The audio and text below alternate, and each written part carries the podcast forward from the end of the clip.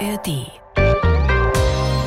Jeder, der jemanden hat mit Demenz, das ist meistens dann so, jetzt bleiben wir schön sitzen, gibt bald Kaffee und dann sehen wir weiter und dann heute Abend gibt es Abendessen. Mhm. Aber man traut ihnen im Prinzip, gerade im fortgeschrittenen Stadium, wenig zu. Und ich habe die Menschen rausgeholt, weil jeder kann in irgendeiner Form immer was machen. Die blaue Couch, der preisgekrönte Radiotalk. Ein Bayern 1 Premium Podcast in der App der ARD Audiothek. Dort finden Sie zum Beispiel auch mehr Tipps für Ihren Alltag mit unserem Nachhaltigkeitspodcast Besser Leben. Und jetzt mehr gute Gespräche. Die blaue Couch auf Bayern 1 mit Dominique Knoll. Prominente Schauspieler, Autorinnen, Autoren, Kabarettisten oder Menschen mit besonderen Lebensgeschichten. Das sind so unsere Gäste auf der blauen Couch. Heute am Internationalen Tag des Ehrenamtes machen wir Platz für fast die Hälfte der Bayerinnen und Bayern. So viele Menschen engagieren sich nämlich tatsächlich ehrenamtlich bei uns. Und stellvertretend für Sie alle ist heute Harald Jareis aus Erlangen unser Gast. Herzlich willkommen. Dankeschön. Bin gerne hier. da ziehen Sie die Nase kraus. er ist bescheiden, der Herr Jareis. ich bin einer von vielen. Ja, ich weiß. Seit vielen Jahren arbeiten Sie ja ehrenamtlich als Tontrainer für Jugendliche und leiten auch mehrere Demenzsportgruppen in Erlangen. Wir kennen uns auch schon tatsächlich. Mein mhm. Vater war ja bei Ihnen in der Demenzsportgruppe dabei. Der ist leider letztes Jahr im November verstorben. Aber meine Mama, die ist noch sehr fit, die hat auch keine Demenz und die kommt trotzdem noch jede Woche zu Ihnen. Einfach, weil es ihr so unglaublich gut tut. Was machen Sie denn da, Herr Jareis? Ja, ich mache nichts Besonderes. Ich mache Sport mit den Menschen, mhm. weil die dementkranken Leute, die sind äh, so eine Randerscheinung. Im Prinzip möchte niemand mit ihnen was zu tun haben und jeder, der jemanden hat mit Demenzerkrankung in der Familie, mhm. das ist meistens dann so, jetzt bleiben wir schön sitzen, gibt bald Kaffee und dann sehen wir weiter und dann heute Abend gibt es Abendessen. Mhm. Aber man traut ihnen im Prinzip, gerade im fortgeschrittenen Stadium, wenig zu. Mhm. Und ich habe die Menschen rausgeholt, weil jeder kann in irgendeiner Form immer was machen. Mhm. Und selbst bei hochgradig Dementen gelingt mir das auch noch. Glauben Sie, das hat auch vielleicht was damit zu tun, dass viele Menschen einfach unsicher sind im Umgang mit Demenzkranken? Absolut, mhm. absolut. Es hat ja niemand, der demenzkrank ist, ein Schild um den Hals. Achtung, dementkrank. Das wäre vielleicht sogar einfacher, mhm. weil dann wüsste man. Dann wüsste jeder, ah, okay, muss ich vorsichtig sein. Die meisten sehen ja nur den Mann, die Frau, wie auch immer, im fortgeschrittenen Alter. Ja, was macht der da? Wieso vergisst er das schon wieder? Mhm. Das muss ich dem das dritte Mal sagen. Das führt nicht zum Ziel beim Dementkranken. Man muss Geduld haben und wenn man sich beschäftigt mit den Menschen, dann gewinnt man auch. Und dann gewinnt auch der Dementkranke. Hm. Aber bei Ihnen scheint ja mehr zu passieren als einfach nur, wir machen ein Bewegungsprogramm. Also ich habe gehört, da wird viel gelacht. Die Leute kommen wahnsinnig gerne zusammen bei Ihnen in den Gruppen. Und es ist ja auch ein sozialer Austausch, der da stattfindet, der ganz wichtig ist ne, für Demenzkranke. Absolut. Also erstens mal hole ich die Menschen tatsächlich ab. Ich kümmere mich um jeden Einzelnen, egal welche Stufe und welchen Grad der Demenzerkrankung er hat. Von jedem kann man was machen. Und dass bei mir viel gelacht wird, das liegt in der Natur der Sache. Das hat jetzt mit dem Demenzsport überhaupt nichts zu tun. Ich bin einfach von Grund auf ein ja, lustiger, humorvoller Mensch. Mhm. Und Spaß ist ja auf gar keinen Fall ein Nachteil. Nein. Wir lachen viel miteinander, wir lachen über mich, wir lachen über andere. Das ist überhaupt gar kein Thema. Und alle machen mit. Mhm. Und jeder fühlt sich wohl. Wir sprechen ja heute auch miteinander, weil wir gerne dieses Thema in den Mittelpunkt rücken möchten. Ehrenamtliche Arbeit, Demenz. Sie machen aber auch eben Tontrainings. Was ziehen Sie denn persönlich aus dieser Arbeit, aus Ihrem Engagement? Ja, also zunächst einmal, warum mache ich das eigentlich? Ich habe ja vor acht Jahren begonnen. Das war ein Aufruf in der Zeitung, damals von der Psychiatrie in Erlangen. Und ich habe mir damals gedacht, ich werde nicht jünger, ich werde älter. Mhm mir geht es relativ gut und ich möchte der Gesellschaft, den Menschen was zurückgeben. Und gerade den Menschen, denen, die eben am Rande, an der Randlage stehen. Mhm. Und gerade der Dementkranke, der ist sowas von dankbar, wenn er mitgenommen wird. Ich weiß nicht, wie es mir morgen, wie es mir in ein paar Jahren geht. Kann morgen alles anders sein. Mhm. Und ich wäre auch froh, wenn ich in einem Pflegeheim wäre oder in der Psychiatrie, wie auch immer. Und es kommt einer in der Woche oder zweimal und macht eine Stunde Sport, macht eine Stunde mit Spazieren gehen, gemeinsam singen, erzählen und dergleichen. Also das ist, ich habe noch keine Stunde gehabt nach der Stunde, wo ich dann gesagt habe, oh, was hast du heute gemacht? Das war ja gar nichts. Es war jedes Mal eine gewinnbringend, auch wenn das jetzt blöd anhört. Mhm. Also auch für mich gewinnbringend. Mhm. Weil wenn ich dann sehe, die Menschen freuen sich, die lachen, die finden untereinander zueinander. Ich habe das jetzt wiederholt beobachtet, dann gehen die gemeinsam anschließend noch zum nächsten Café, trinken gemeinsam Cappuccino oder dergleichen, gönnen sich noch ein Stück Kuchen. Und damit ist wieder eine soziale Zusammenhalt entstanden quasi. Mhm, mhm. Ja, da entstehen auch Freundschaften dann, ne? Von Menschen, die sich so nie getroffen ganz genau, hätten. Ja, ganz genau. Ja. Lieber Herr Jaras, wir wollen Sie natürlich auch jetzt noch ein bisschen besser persönlich kennenlernen, wie Sie so ticken und was Sie so antreibt. Deshalb kriegen Sie jetzt Ihren persönlichen Blaue Couch Lebenslauf. Brille auf die Nase. Darf ich Sie bitten, den mal vorzulesen? Ich heiße Harald Jarais und ich schenke Zeit. Ich bin ehrenamtlicher Trainer in Erlangen. Egal, ob ich Jugendliche zu Höchstleistungen im Turnen ansporne oder mit Demenzpatienten Kniebeugen und Sturzprophylaxe mache. Der schönste Moment ist, wenn die Menschen glücklich sind, kann ich unterstreichen.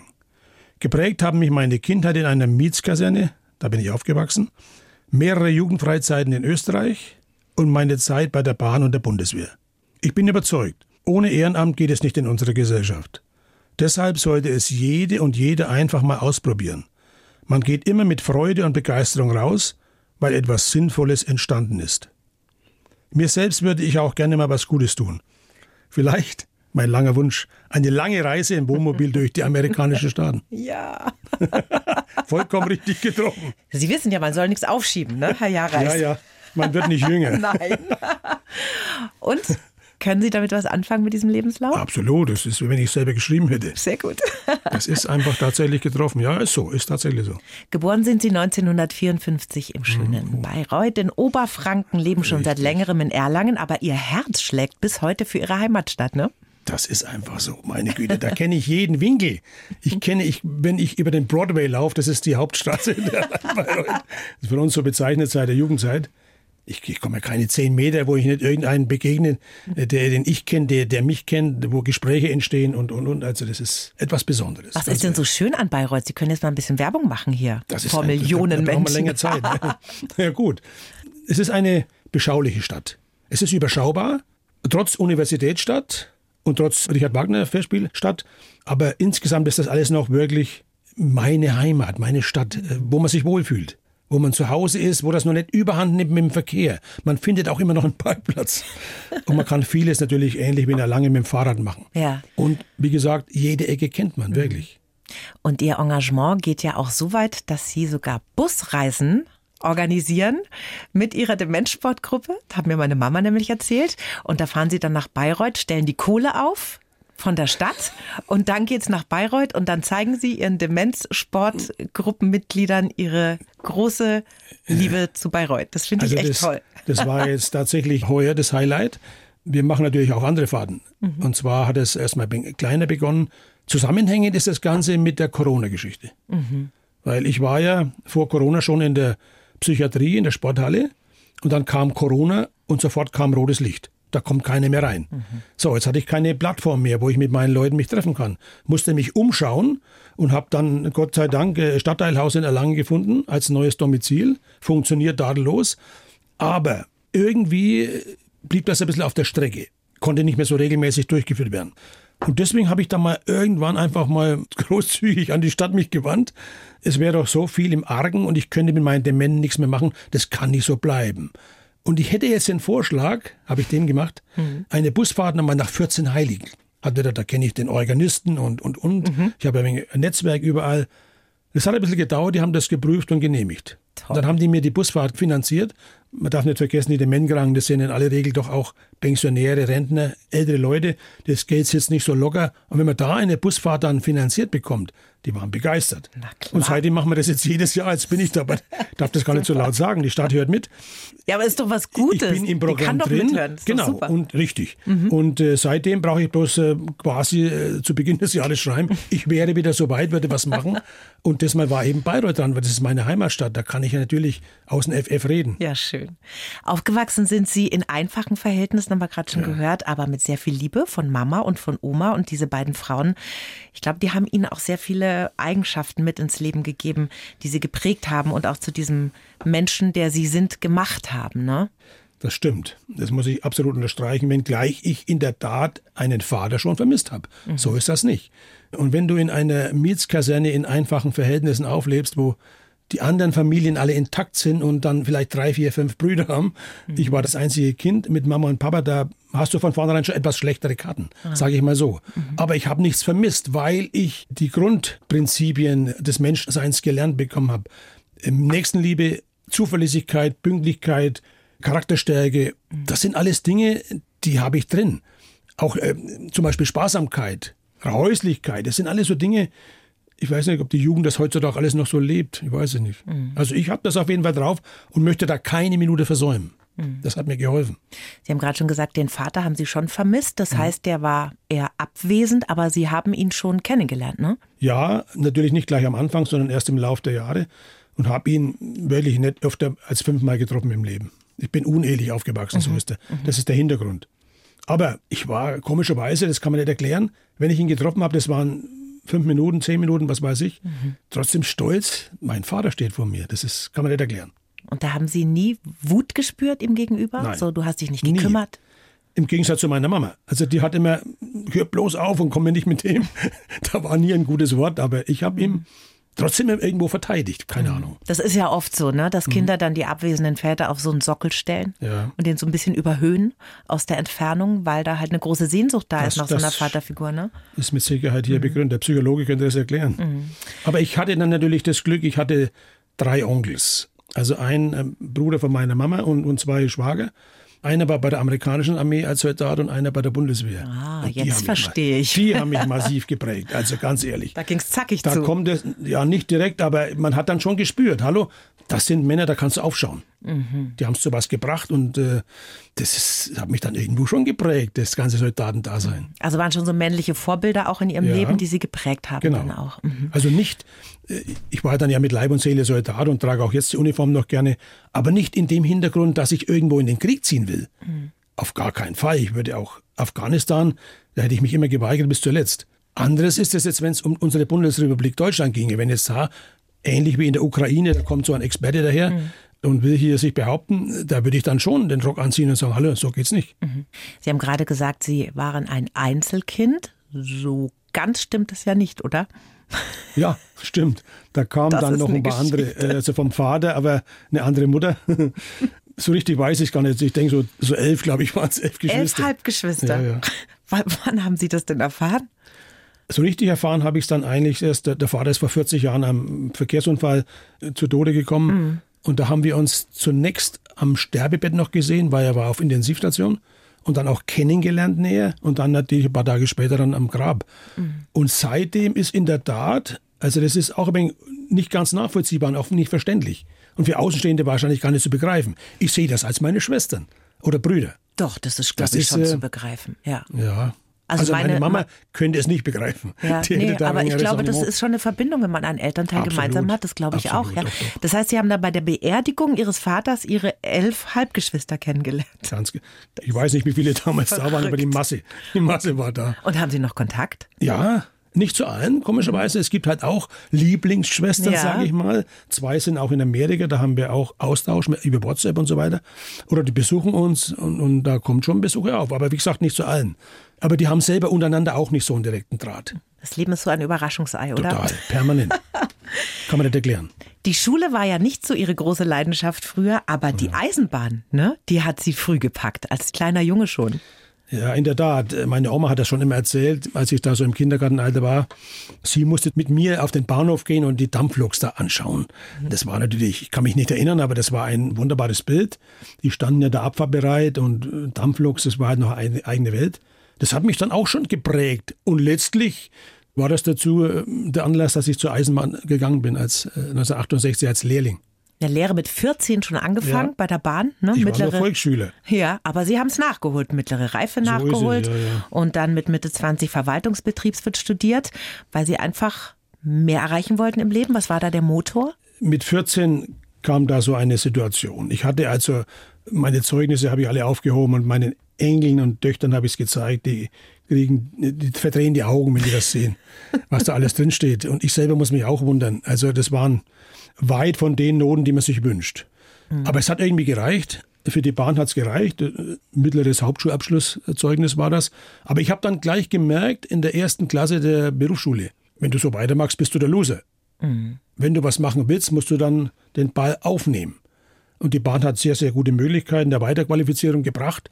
Ich hatte ein Beispiel von der Mathe Abschluss 4 ein Halbjahreszeugnis Berufsschule der 1, wo mich der Lehrer dann nach vorne gebeten hat, ja, Jara, was hast du denn da gemacht? Wie ist denn das zu erklären? Wieso hattest du denn eine 4? Mhm. Ich war einfach ein fauler Sack. Es ist ja in den seltensten Fällen ein Intelligenzproblem mit den ja. schlechten Noten, das muss man einfach mal sagen.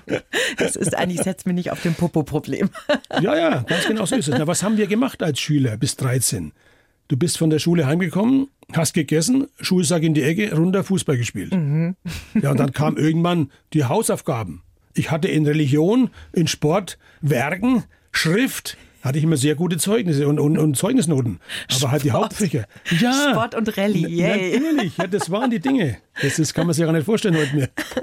Dann kam der Grundwehrdienst bei der Bundeswehr und dann ja. haben Sie von 2006 bis 2019 parallel zu Ihrem Job bei der Bahn auch noch als Soldat bei der Bundeswehr gearbeitet. Wie muss man sich das denn vorstellen? Naja, jeder, der mal bei der Bundeswehr war, wenn er ausscheidet, ist er Reservist. Mhm. Und das ist man eigentlich dann sein Leben lang. Und in der Wehrüberwachung ist man bis 65 bis zum 65. Lebensjahr. Dann ist man hinterher auch noch Reservist, aber man kann nicht mehr einberufen werden. Und mir hat das eben dann gefallen, nach einer gewissen Zahl an Jahren, nachdem ich 1975 ausgeschieden bin als Wehrpflichtiger, war ich erst einmal froh, dass ich draußen war, ganz ehrlich. Mhm. Bundeswehr ist ja nicht ganz so einfach. Ja. Aber 1980 ging es dann los. Ich habe dann irgendwann mal wieder, bin ich drauf gestoßen, es gäbe die Möglichkeit und dann gesagt, getan, habe ich das gemacht, eine Wehrübung gemacht und ein, zwei Mal hat der mich dann angesprochen, der Personaloffizier, Herr Jareis, Mensch, Sie haben doch Abitur und studiert, Sie können Offizierslaufbahn machen. Mhm. Ach, meinen Sie? Und so weiter. Zweimal darüber nachgedacht, gesagt, getan, beworben, genommen, ausgebildet und dann weit gebracht und letztlich dann auch tatsächlich den Dienstgrad Oberst erreicht. Also es ist eher was Seltenes, aber das ist der zweite Rang nach dem General, habe ich gelernt, ne? Ja, das nächste wäre dann General, mhm. aber ein General der Reserve gibt es nicht. Man kann nur den Dienstgrad Oberst erreichen und das sind in der Tat nicht viele. Mhm. Dieses mit gutem Beispiel vorangehen, das Sie bei der Bundeswehr in einer führenden Position da sicherlich oft auch vorleben mussten. Hat Sie das dann auch so weiter motiviert, ehrenamtlich zu arbeiten? Naja, wenn man Führungskraft ist und ich bin da seit den Mitte der 80er Jahren, also seit 40 Jahren, mhm. dann lernt man mit Menschen umzugehen. Und ich denke, ich habe natürlich auch von Grund auf eine Menschenkenntnis irgendwie. Das, das hat man oder das hat man nicht und das kann man auch ein bisschen ausprägen.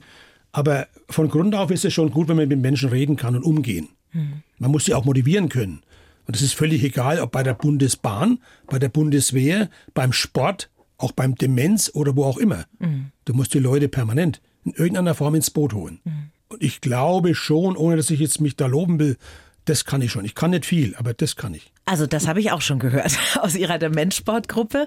Sie wirken halt einfach sehr positiv und strahlen das aus. Ihre ja. gute Laune, Ihre Zuversicht auch und auch vor allem dieses Gefühl, das Sie den Menschen geben, ich kann trotz meiner Erkrankung noch ganz schön viel machen mit meinem Körper. Und auch wenn das ganz kleine Mini-Schritte sind, mhm. dass man nicht wie Sie vorhin schon gesagt haben, den ganzen Tag nur in irgendeinem Sessel geparkt wird und Kuchen genau. reingestopft kriegt und sagt, naja, Opa hat halt Demenz. Da ist nicht mehr viel los. Und das finde ich einfach total toll, wie Sie da ausstrahlen auf die Menschen, die zu Ihnen kommen. Sie hatten ja sehr heftige Tiefschläge auch in Ihrem Leben schon zu verkraften. Ihr Sohn Matthias, der kam 1982 als Frühchen zur Welt und hat nur einen Tag gelebt. Ja. Wie fühlt sich denn diese Trauer, die jetzt über 40 Jahre her ist, heute an für Sie? Das war damals in der Tat ein wirklich schwieriges Ereignis, mhm. weil ich noch, ich weiß genau noch, wie das war. Der kam als Frühchen mit Kaiserschnitt zur Welt, wurde dann von Bayreuth mit dem Hubschrauber nach Erlangen gebracht mit der Aussage: Machen Sie sich keine Sorgen, das wird alles gut. Mhm. Rufen Sie morgen früh da an.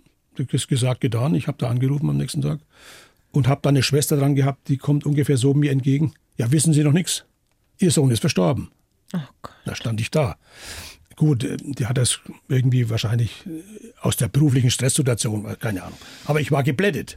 Das hat mich das Leben geprägt, werde ich auch nie vergessen. Ja. Aber andererseits, wenn er nicht gestorben wäre, gäbe es meine zweite Tochter Kerstin nicht. Mhm. Die ist ein Jahr später geboren. Mhm. Also ich sehe das wieder, ich bin ja ein gläubiger Mensch, das darf man alles nicht vergessen.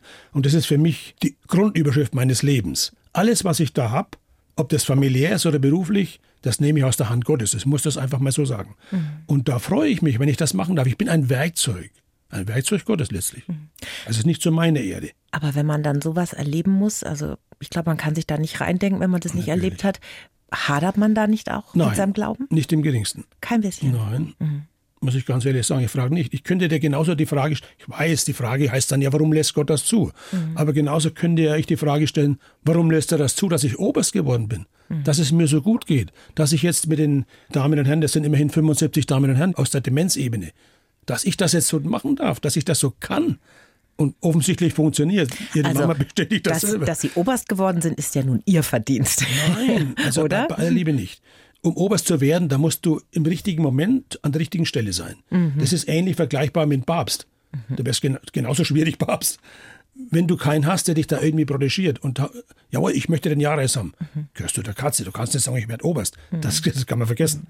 Zum richtigen Zeitpunkt. Ja, richtigen ich verstehe schon, was Sie meinen. Also ich bin persönlich jetzt nicht so gläubig, aber viele Leute reden ja auch von dem Universum. Das ist ja wahrscheinlich dasselbe wie Gott, ja, dass irgendwas lenkt und manche bestellen sich mit keine Sicherheit Ahnung, zusammen. einen Parkplatz beim Universum, zack ist er da, keine Ahnung. Also irgendwie so eine höhere Macht, die sie lenkt, da glauben Sie dran. Also an Gott Ich tatsächlich. glaube an den Gott der Bibel. Vor fünf Jahren dann erst mussten sie einen weiteren echt heftigen Schicksalsschlag verkraften, den Suizid ihrer vierten Tochter Kerstin. Sie haben gerade schon von ihr gesprochen. Ich kann mir persönlich gar nicht vorstellen, wie das gehen soll, wie man das verkraftet, wenn das eigene Kind stirbt. Wie haben Sie das denn bewältigt oder wie bewältigen Sie das ja sicherlich auch immer noch? Also es war die Tochter meiner jetzigen Frau. Ja. Also meine, wenn man so will, Stieftochter, sie war wie eine Tochter zu mir, überhaupt Ja. gar kein Thema. Ja. Wir hatten ein wunderbares Verhältnis. Sie hatte Probleme, weil sie depressiv war. Das war nicht ganz so ersichtlich, aber im Lauf der Jahre konnte man das dann eins und eins zusammenzählen. Und sie hatte auch erst erfolgreich war erst der dritte Selbstmordversuch. Wir haben zweimal sie gerettet. Also es ist auch nochmal ein Schicksalsschlag sondergleichen, glauben Sie mir. Das möchte man auch nicht. Und immer mit so Tabletten und dergleichen. Gut. Der letzte hat dann funktioniert. Sie wollte mit Sicherheit nicht sterben, aber sie konnte nicht mehr leben. Das ist das, was wir uns erklären. Meine Frau, also als leibliche Mutter, die ist im Prinzip in der Woche drei, vier, fünf Mal am Grab und pflegt es außerordentlich und es ist also liebevoll, wie eine Mutter das eben nicht anders machen kann. Ich persönlich habe da nicht so den Bezug zum Grab. Für mich lebt sie mehr in der Erinnerung. Und ich habe wirklich eine ganz tolle Erinnerung mit ihr und, und viele äh, positive Sachen. Ich hätte vielleicht noch ein bisschen mehr auf sie eingehen können. Wissen Sie, manchmal genügt auch, ich nehme sie mal in den Arm. Ja. Das hätte sie gebraucht. Ich habe das gemacht, aber wahrscheinlich noch öfter hätten wir es machen müssen. Ob es geholfen hat, weiß ich nicht. Meine Frau hat immer auch gesagt, nach dem ersten, zweiten schon, die wird keine 40. Und ich habe immer gesagt, nee, kannst du nicht sagen. Hallo, da kämpft man doch drum und wir helfen ihr und so weiter. Der letzte finale Akt, das war so von ihr geplant, dass wir nicht mehr eingreifen konnten. Wir waren da zu dem Zeitpunkt auf Urlaub. Und das war eine dramatische Situation, glauben Sie mir. Du kriegst Nachmittag im Urlaubsparadies einen Anruf von der anderen Tochter aus Berlin, die hat einen Brief bekommen. Aber das führt jetzt zu weit, dass die eben schon verstorben ist. Also da kann man nicht Also mehr sie hat eingreifen. das von langer Hand Montag geplant. Brief weggeschickt, Mittwoch kommt er an. Also war von langer Hand geplant. Wir sind dann am auch. nächsten Tag wieder heimgeflogen. Mhm. Das hat alles funktioniert. Gott sei Dank hat der Reiseveranstalter und auch der Fluggesellschaft mitgespielt. Wir konnten im Flieger ein bisschen abseits sitzen. Aber das waren schwere Tage seitdem. Und die Frau wird das ihr Leben lang nie verkraften. Bin ich mir sicher. Mir geht es genauso, aber das Leben geht weiter. Mhm. Ja. Da gibt es ja auch keinen Schuldigen. Das ist nicht Gott verantwortlich dafür machen.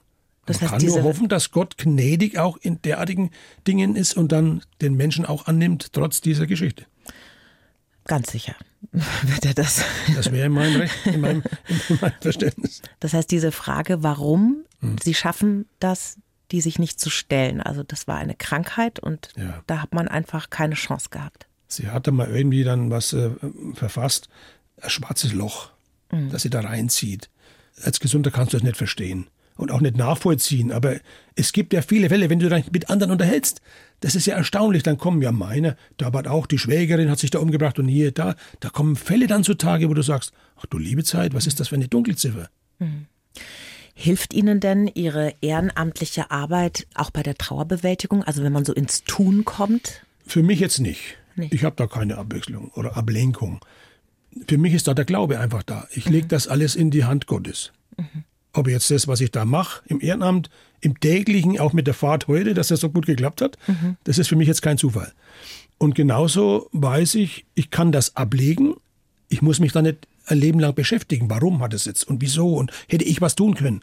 Das kann ich ja nicht mehr beeinflussen. Da geht es einfach ganz viel um Dinge annehmen. Ganz genau. Und nicht hadern mit dem Schicksal. Ne? Das wäre noch schöner. Mhm. Wie gesagt, ich habe eher jeden Tag Grund zur Dankbarkeit. Warum geht es mir so gut? Warum bin ich noch gesund? Wieso bin ich nicht in einem Rollstuhl drin?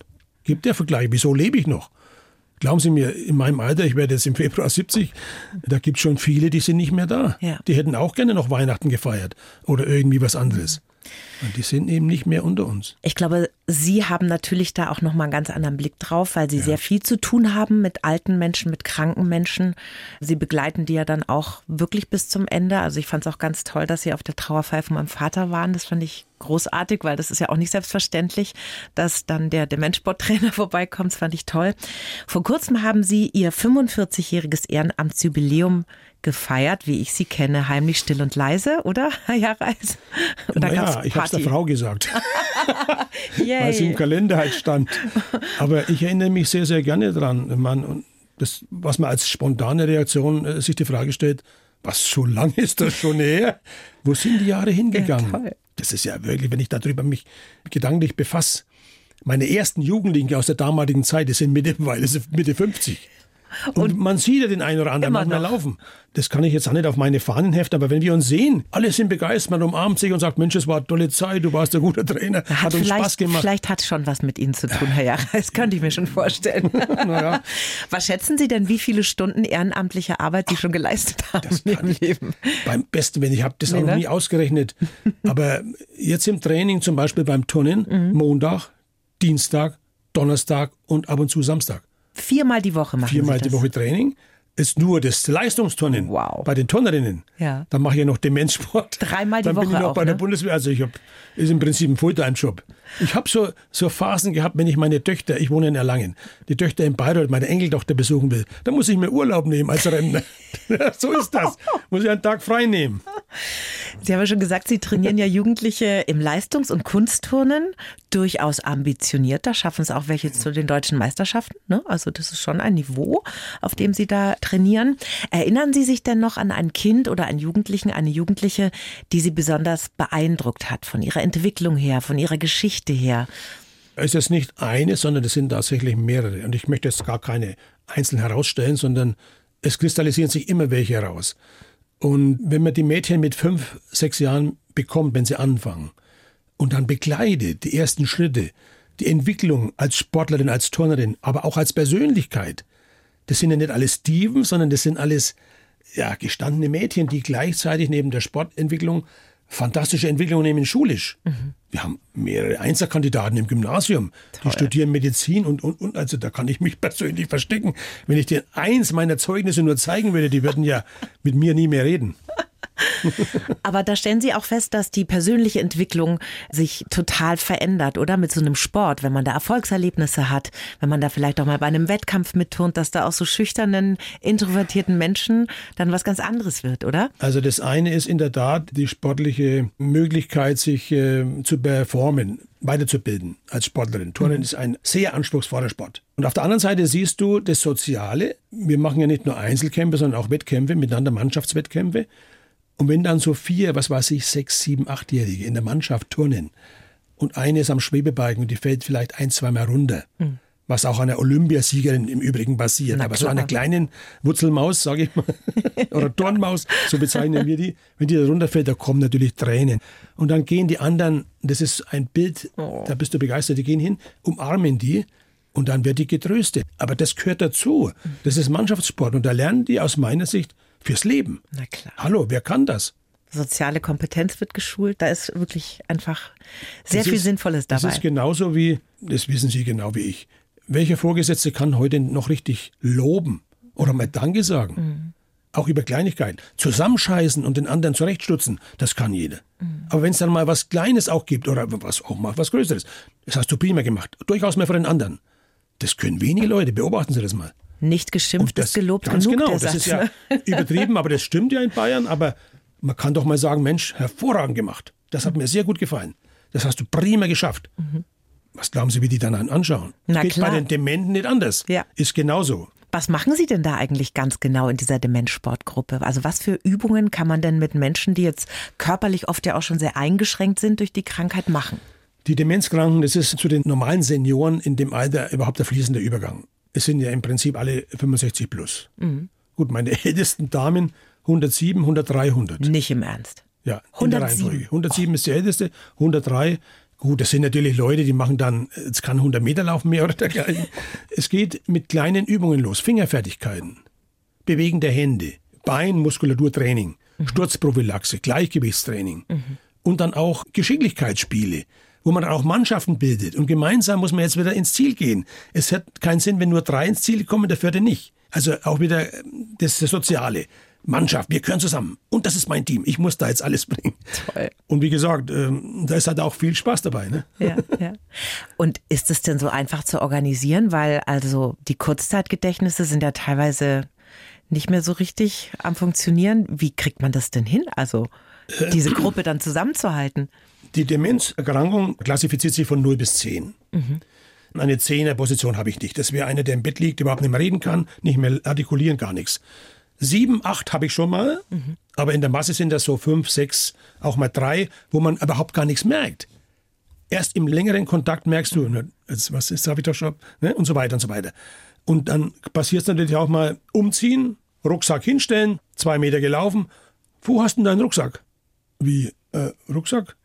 Gut, das, das, passiert mir auch manchmal. Das passiert. Oder auch, ja, wem passiert das nicht? Oder ganz einfache Übungen. Da staunst du dann, wieso bringt er das Bein jetzt nicht hoch von der Erde? Mhm. Und da muss man sich natürlich dann, anders wie bei einem mit Anführungsstrichen normalen Senioren, schon etwas intensiver. Mhm. Ein bisschen helfen und dann klappt es wieder. Mhm. Auf der anderen Seite Phänomen, ganz kurz, wenn ich das erzählen darf, ich habe zum Beispiel einen Astrophysiker, Professor, mhm. der sitzt mit der Putzfrau neben zusammen und beide überlegen, was nach der Zeit 3 kommt. Oder hochgradige Sportler, die eine Sportkarriere hinter sich haben. Merkst du sofort, wenn ich mit einem Ball werfe, oh, der war Handballer oder sonst was. Wenn ich dann frage, ja, ich habe vorher in der Beinliga gespielt. Andere, Demenz ungefähr auf der 7. Also schon vieles durcheinander gebracht. Aber Wintersportler wie ein Weltmeister. Schweizer, kommt aus der Schweiz. Seine Frau mir berichtet. Die stellt ihm die Skier hin und die Stöcke, der schnallt die sich an, schnappt die Stöcke und ab ist er. Also das hat er so drin, weil das eine Koryphäe im Wintersport war. Das ist gelernt. Das verlernen die mhm. nicht mehr. Ja, ja. Das, das, ist äh, eklatant. Sie sprechen mit so großer Begeisterung auch von den Menschen, mit denen Sie ja. arbeiten. Gab es denn auch mal Momente während Ihres ehrenamtlichen Engagements, wo Sie das Gefühl hatten, es wird jetzt vielleicht ein bisschen viel oder ich werde hier vielleicht sogar ein bisschen ausgenutzt? Gab es sowas mal? Ausgenutzt nicht. Das nicht. auf gar keinen mhm. Fall, weil ich kann das selber noch entscheiden. Und ich bin eher so einer, der nicht Nein sagt. Das also ist aber die Frage, ne? können Sie sich da immer ja, so abgrenzen? Weil das ist ja oft bei empathischen Menschen ein Problem. Ich muss jetzt tatsächlich mal etwas äh, zurückfahren, weil ich kann ja auch nur mit einer gewissen Zahl Leute von arbeiten. Ne? Mhm. Und ideal wären, was weiß ich, acht. Ich habe 20. Also ich beschäftige die schon, ich komme auch zurecht und die Mama wird es Ihnen gleich bestätigen.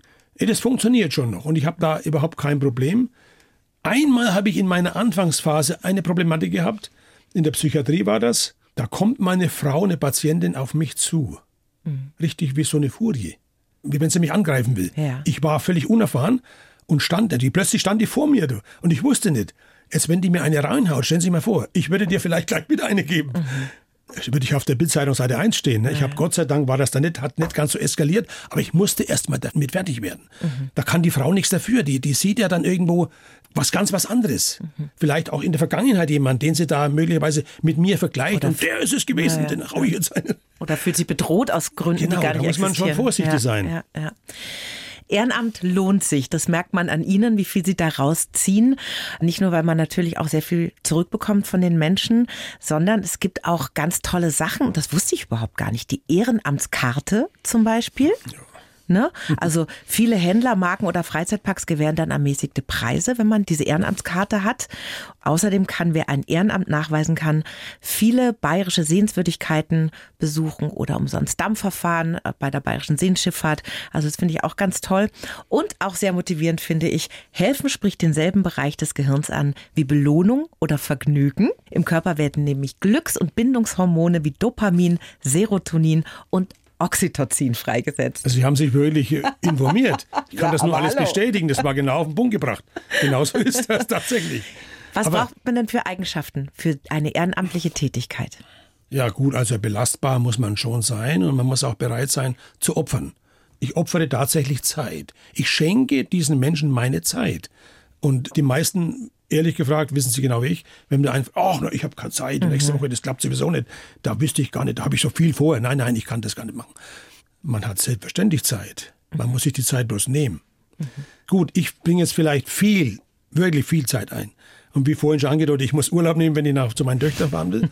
Aber das war ja spaßhaft. Ich mache das ja gern. Ich mache das gern, weil ich erkannt habe auch und das jedes Mal spüre. Das bringt was. Die Leute, die brauchen das einfach. Und es werden ja auch leider immer weniger. Und deswegen ist es begrüßenswert, wenn heute das ausgestrahlt wird, ohne dass es um meine Person geht. Es geht ums Ehrenamt oder um den Ehrenamtler. Mhm. Und ich kann wirklich nur appellieren, Leute, überlegt euch das. Es gibt ja überall. Es gibt beim THW, bei der Feuerwehr, bei der Freiwilligen Rettungsorganisation, im Altenheim, Besuche und was auch immer. Überall gibt es die Möglichkeiten. Mhm. Schaut euch mal um. Mhm. Und ihr werdet es nicht bereuen. Das kann ich jetzt schon versprechen eigentlich. Und das kommt ja auch immer auf die Lebensphase an, glaube ich, in der man steckt. Ne? Also wenn man jetzt eine Mama mit zwei kleinen Kindern ist und arbeitet, dann ist es eher schwierig.